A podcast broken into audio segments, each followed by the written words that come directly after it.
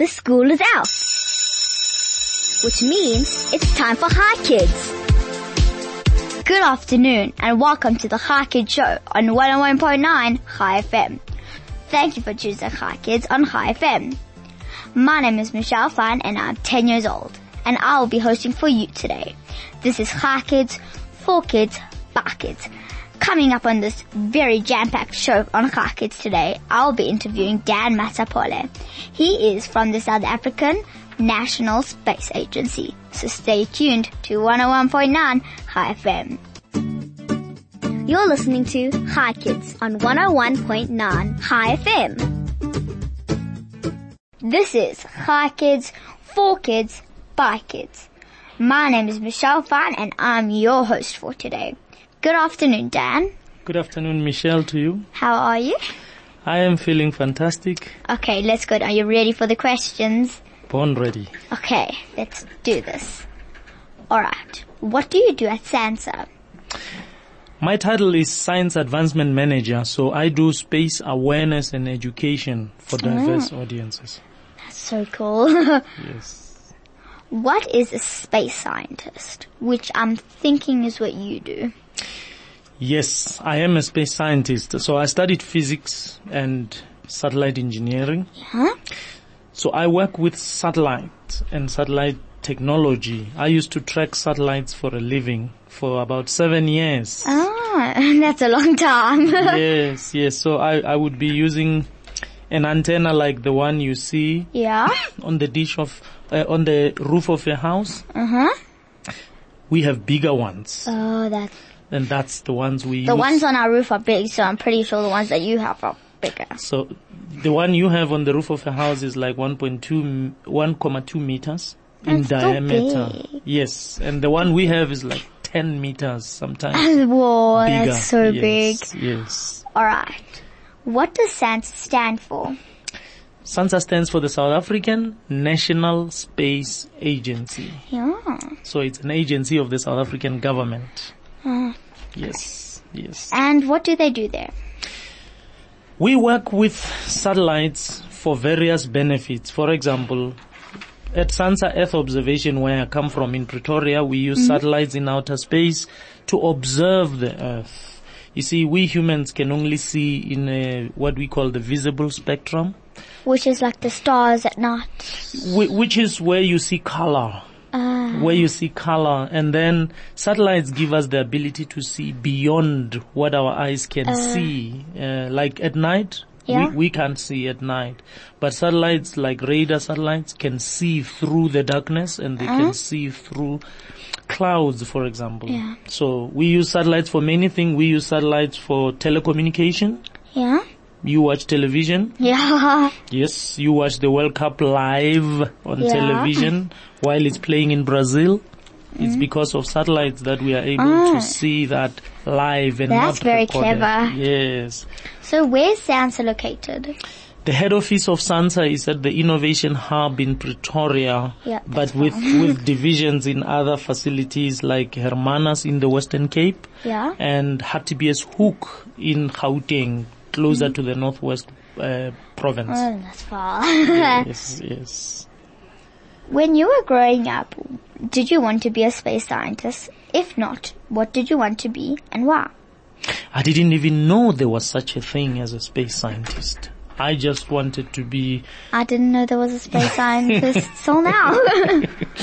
I, I was just a kid. I wanted to have the best and coolest toys. I wanted to have a car like my dad. I wanted to, Yeah. I wanted to have all the money in the world to buy chocolate and to drink, yeah. you know, uh, Cold drink. well, I wanted to drink condensed milk. Believe it or not. So when my mom used to bake, I, would- I would be in the kitchen and they would send me to Give go me some condensed. Milk. so I would Ah. Yeah, yeah. it was fun. Yes. So why did you want to become a space scientist? I didn't even know that was an option. So I studied physics and mathematics Oh, yeah? at university. So, uh, when I was doing my honors, I heard of an opportunity at Stellenbosch University in 1999, the same year Uh-huh. that the, that the university launched South Africa's first satellite Mm. in 1999. So the opportunity was to take graduates in, in, with a Bachelor of Science, which was Yeah. what I had, into the engineering field and introduce them to space and prepare them for a space Uh-huh. Oh, yeah. agency Yeah. that was to be formed and it took 10 years before that space agency came So about. how long have you been doing this? I've been in the space industry for the last 19 years, since the year 2001. That's a 2001. long time. yes, yes. um, what is a sal- satellite and what is it used for? To make it easier, let me put it this way. There are two types of satellites. There are satellites that are natural. We find them in nature. No one has made that satellite. Earth is one of them. Oh yeah. So you live on a satellite called Earth. All the planets. Mars, all of them that are orbiting around the sun, Are they are satellites. satellites. Yes. Then of course they have inspired what we call man-made satellites that we human beings, engineers, scientists, technicians come together and create this piece Yeah. of machine and we call it a satellite. It used to be as big as, as a bus and nowadays we have satellites that are the size of a loaf of bread. Yeah. Yes. But they're very clever. Very clever, very intelligent, just Yeah. like your cell phone. They can give you Yeah. more. Yeah. what is a geostationary Earth orbit? You see, when you watch DSTV through that dish connected to your decoder, Yeah. that dish is receiving signals from about 36,000 kilometers away. Whoa. Just, just, just to make it uh, more visual, from here, from Cape Town to Egypt, Yeah. It's about 7,000 kilometers. So you go to Egypt, back, Egypt, back, Egypt the fifth time, then you are close to where that satellite Yeah. is. So that, it's a geostationary satellite, it's, it's because its orbit is designed such that, uh, it is so far away from the earth that it takes exactly 24 hours to complete one orbit around the earth. So to an observer on earth, this satellite, if you could see it with a naked eye, it looks like it's not moving, yet it's moving very fast. Mm. But it's so far away. That's why the dish on the roof of your house doesn't move. Ah. Because it's receiving a signal from a satellite that is almost synchronized. It is actually synchronized to the rotation of the earth around its axis. So, but if the satellite in space or wherever it is moves, Hmm. then why doesn't the one on our roof move? It is moving. They are both moving. Remember, even now, you and I are moving. The earth is rotating. yeah. So the earth is moving, but the movement is slow to our eyes. So we perceive it as if it's not moving, and that's yeah. where we can come up with all sorts of errors from that assumption. It actually is moving. And it takes 24 hours to complete one movement around its axis. Uh, Yes. mm, okay. Yes. So, how far is the sun from the Earth, and will it ever move closer? Hmm, the second part I don't know, but the sun is 150 million kilometers away from the earth. That's so far. So, yeah, that's, that's very far. It's far enough for the sun to provide us with energy Uh. that sustains us and So- not harm us. So, if it was further, then we wouldn't have any sun, but if it was closer, then we would be too hot. If it was further, there would be disadvantages we're suffering, but if it was closer, we would definitely have a lot more disadvantages, including, you know, the burning up, and uh, I'm sure the, our atmosphere wouldn't be protecting us as Yeah. much as it is doing at the moment. Yeah. Yeah. Yeah. What is cl- closer to the Earth, the moon or the sun? Oh, the moon is our neighbor. It's, Yeah. it's a, by the way, the moon is a satellite as well. Ah. Because like the earth is orbiting around the sun, the moon is, the moon is orbiting around the earth. Ah. And by definition, any object that orbits around another object is called a satellite. Ah. Yes. Whether it's natural or man-made. Ooh. Yes. Yeah, that's cool. Yes, yes. Does global warming have any effect on the signals from the satellites? Because we all know how bad the global warming is. Well, if weather has an impact on the signal of a satellite, then global warming leads to increases in temperature. So I imagine that there would be more severe, uh, uh, uh, you know, technolo- uh, sorry, uh, climate changes, uh, Yeah. and therefore that would mean that temper- as temperatures go up, humidity goes up, and the set of circumstances needed Oh, by yeah. the signal to travel would change. Oh, yeah. Definitely. So it will definitely have an impact. Not a direct one maybe, Yeah. but maybe o- over the long term, yeah. Say like the the ozone layer sort of like breaks. Would um would it would like man be able to like help with that or something? Would Like humans be able to help with that or something, or would it just like the whole world collapse? Well, we are partly responsible for what is happening Yeah. to the to that uh, ozone layer. Human activities. We. Yeah. I ask you, Michelle, what kind of car do you want to have? You're likely going to say it's a V8 bi-turbo with a turbo, you know, to, to power it. And when it goes, ah, I want my friends to look at me. But what we don't realize is that those engines are emitting a lot of carbon into the atmosphere and that accumulates causes a lot of damage, which is increasingly making life difficult, even the Oh, yeah. production of our food. Mm. Yes, yes. Do you wish to go to space and why? I actually have a goal. So I'm 43 years old. On Friday was my birthday, by Oh, the yeah? way, the Happy 6th. birthday. Belated. Thank you very much. yeah, It's- it is a bit late, but It's a dream of mine to go to outer space. I probably won't become an astronaut and we're having an astronaut coming to South Africa next week, Monday. Uh, Dr. Don Thomas from America. He, he was a former NASA astronaut.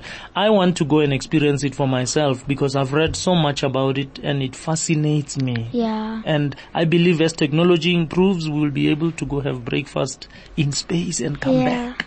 It fas- um, like planets and space fascinates my dad as well. He's very into this. What's the best part of your job? Talking to young people. Yeah. helping to shape the thinking of young people Yeah. and uh, by so doing shape the future of this country and continent. So this must be very fun for you. I enjoy it and it makes me feel younger and stay younger forever. Yeah. Yeah, yeah, yeah. What's the worst part of your job?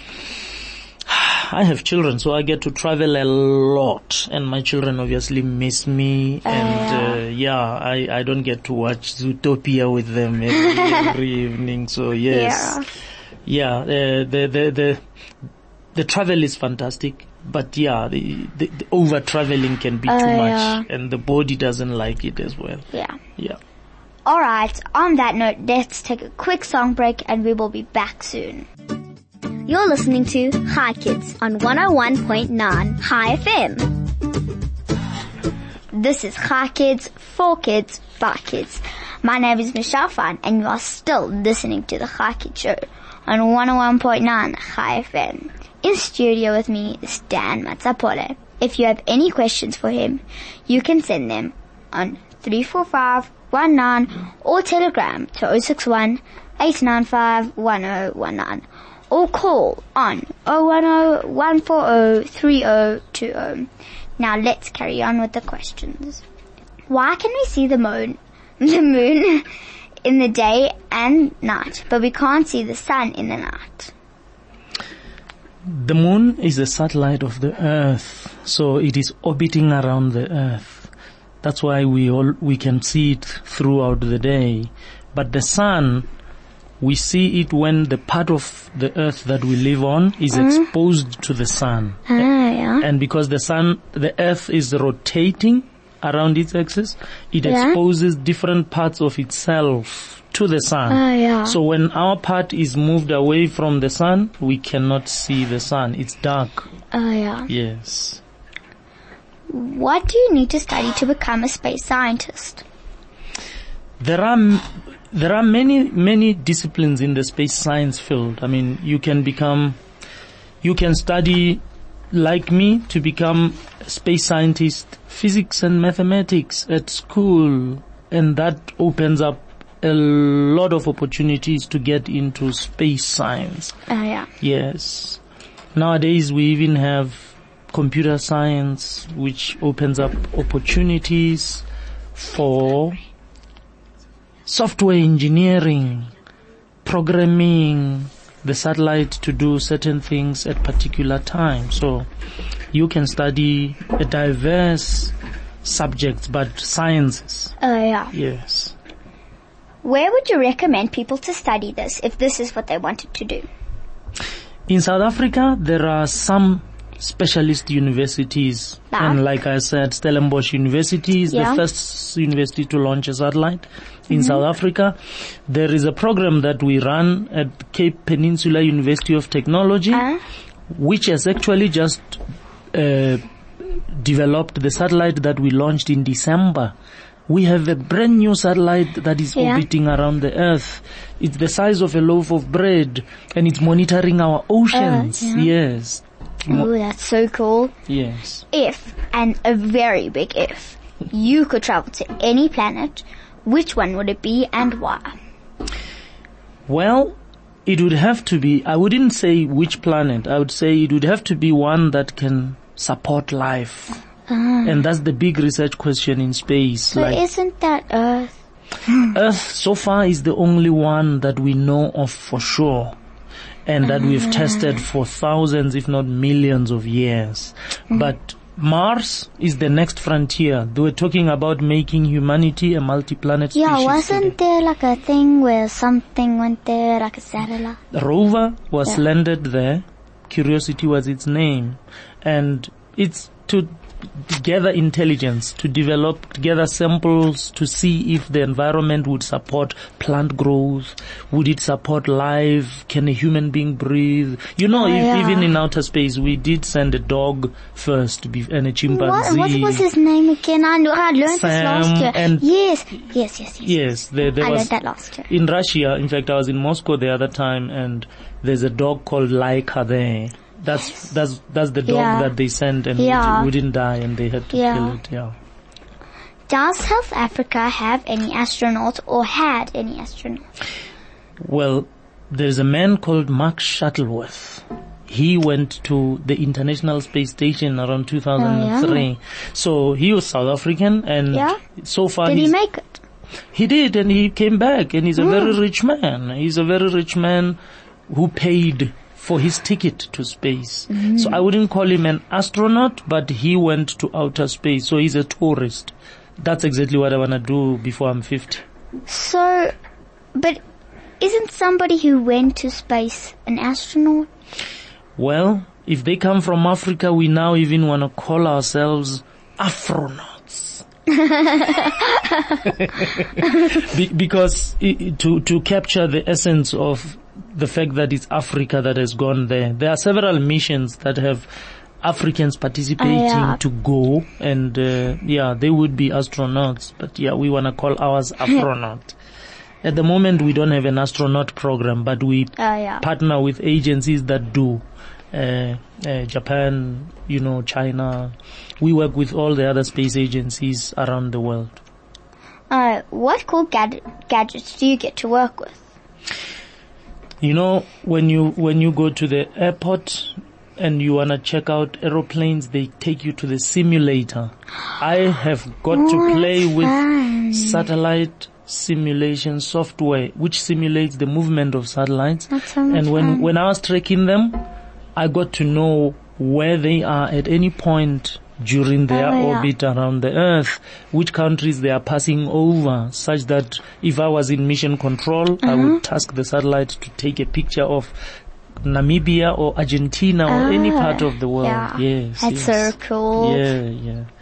Have you had a favorite project you worked on? Oh yes. What is it and why? The Northwest Informal Settlement Upgrade Project. My favorite by far. What is that and why? So, so when, before the space agency, we used to work for, I used to work for the CSIR. We migrated out of the CSIR Yeah. into SANSA in 2011. So this project was about using satellite technology to monitor informal settlements. Oh, what we popularly call mekhukhu, uh, informal settlements where people live uh, without proper planning and things like that. So we use satellite technology to monitor that for the whole province. Northwest still remains Ah, the number one uh, in, in terms of informal settlements. So that was cool because it linked human experience that does sound so cool. with satellite Oh, space. yeah. That actually sounds so cool. Yes, thank you. Do you ever travel to fun and exciting places to learn more about space science and technology?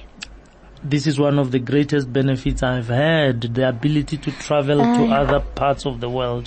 I've been to all the six continents uh, of the world thanks to space science and technology. I went, my first trip was to Australia to go and, stu- and study space weather forecasting Uh, where we study the sun 24 hours a day using spacecraft out there close to the sun, observing the sun 24 hours a day and giving us information because it travels at the speed of light. The, the, whatever solar flares are rejected from the sun. So eight minutes later they will be here.